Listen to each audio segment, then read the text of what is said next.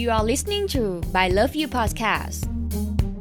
แชร์เรื่องราวประสบการณ์ต่างๆ การบริหารจัดการทำงานอย่างสมดุลชีวิต การพัฒนาตนเอง แนวคิดธุรกิจ เทคโนโลยี สิ่งมีชีวิตและสิ่งแวดล้อม ทั้งจากประสบการณ์ของตัวเองโดยตรง และจากผู้มีประสบการณ์ที่ได้ไปเรียนรู้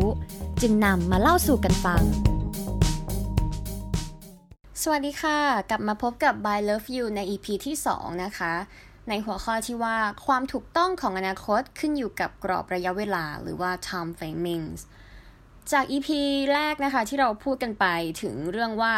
for size คืออะไรและอะไรที่ไม่ใช่ for size ทีเนี้ยพอมา EP ที่ 2 เราจะมาทำความเข้าใจกันให้มากขึ้นว่า เอ๊ะ แล้วเราจะทราบได้อย่างไรว่าอนาคตที่เราวิเคราะห์และออกแบบอยู่นั้นเนี่ยมันถูกต้อง ทีนี้เท้าความก่อนนะคะว่า เนื่องจากอนาคตตามหลักอนาคตศาสตร์เนี่ยเขามีหลากหลาย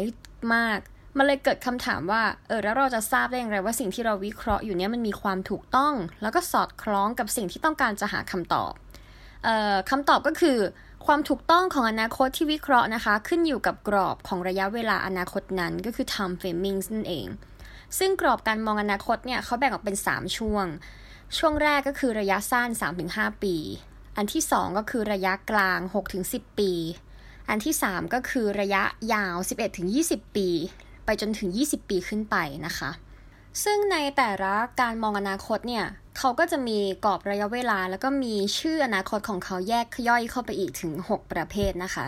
ยกตัวอย่างเช่น ในระยะสั้น 3-5 ปีเนี่ยมันจะมีเรียกว่าอนาคตจากการคาดการณ์หรือว่า projected future และอนาคตที่มีความเป็นไปได้หรือว่า probable futures ซึ่งเนื่องจากว่าในช่วงที่เป็นระยะสั้นเนี่ยนะคะ มันจะยังสามารถใช้ข้อมูลที่มีให้เกิดประโยชน์ได้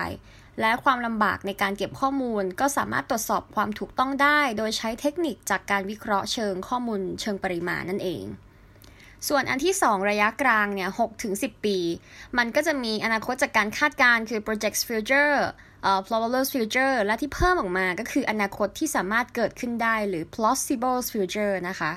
เนื่องจากช่วงระยะนี้เนี่ย เขาสามารถใช้ทฤษฎีและองค์ความรู้ที่มันมีอยู่ในปัจจุบันการคาดการณ์มันสามารถใช้ในการคาดการณ์หรือว่าจินตนาการได้ แล้วก็สามารถตรวจสอบความถูกต้องโดยเทียบเคียงกับทฤษฎีหรือองค์ความรู้ที่มีอยู่ในปัจจุบันได้ อันที่ 3 นะคะ ระยะเวลา 11-20 ปี มันก็คืออนาคตที่อาจเกิดขึ้นได้หรือ plausible futures ตรงนี้เนี่ยสามารถตรวจสอบได้โดยเทียบเคียงกับทฤษฎีหรือองค์ความรู้ที่มันมีอยู่ปัจจุบัน สามารถตรวจสอบความถูกต้องได้โดยเทคนิควิธีการสำหรับระยะสั้นและระยะปานกลาง เนื่องจากอนาคตทุกรูปแบบเนี่ยมันสามารถเกิดขึ้นได้ในระยะยาวเช่นกันนะคะ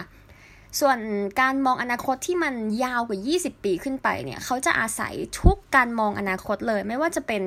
project futures probable futures plausible future possible future รวมไปถึง อนาคตที่มันเป็นไปไม่ได้ และอนาคตที่พึงประสงค์ด้วย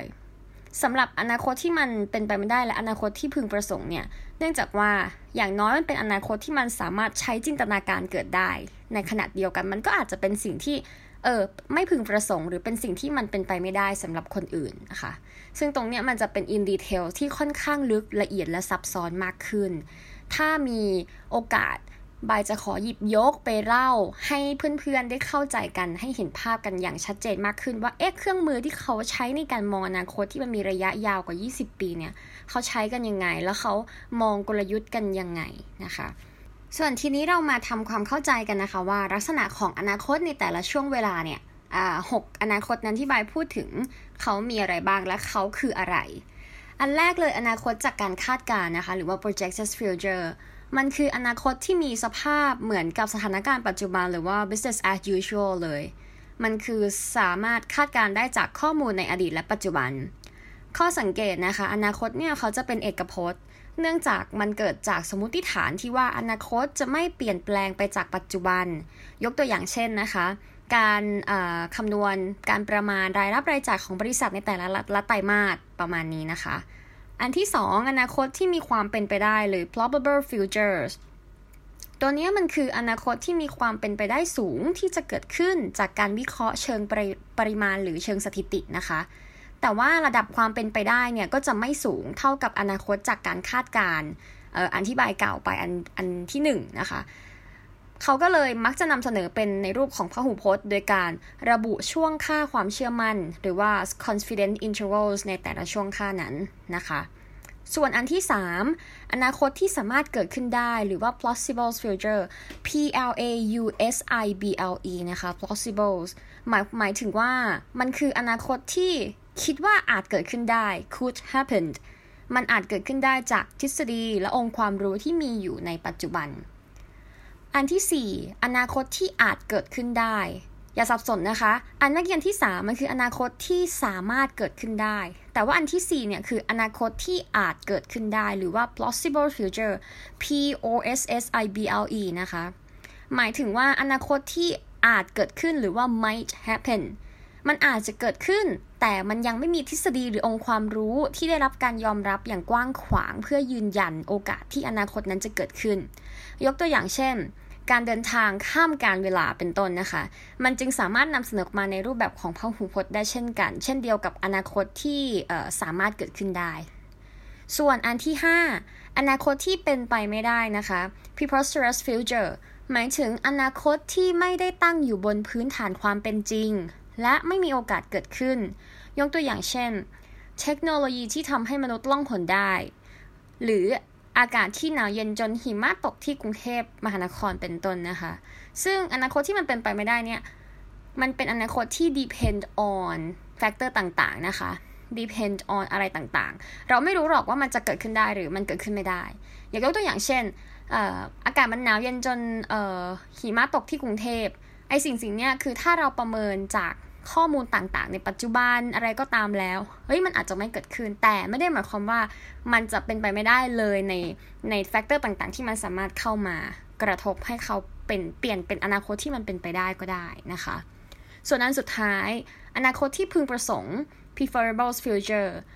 หมายถึงอนาคตที่ควรจะเกิดขึ้น มันคือ should or ought to happen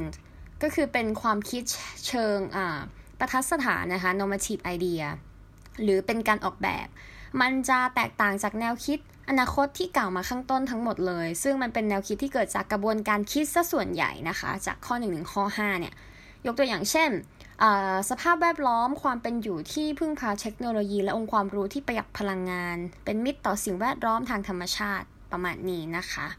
ทีนี้เนี่ยเราเข้าใจอนาคตทั้ง 6 ประเภทไปแล้ว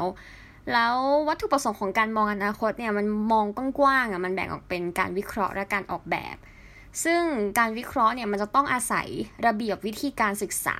และข้อมูลที่ชัดเจน มันก็จะมาควบคู่กับการคาดการณ์และก็ความพยายามในการอธิบายแนวโน้มการเปลี่ยนแปลงต่างๆ ซึ่ง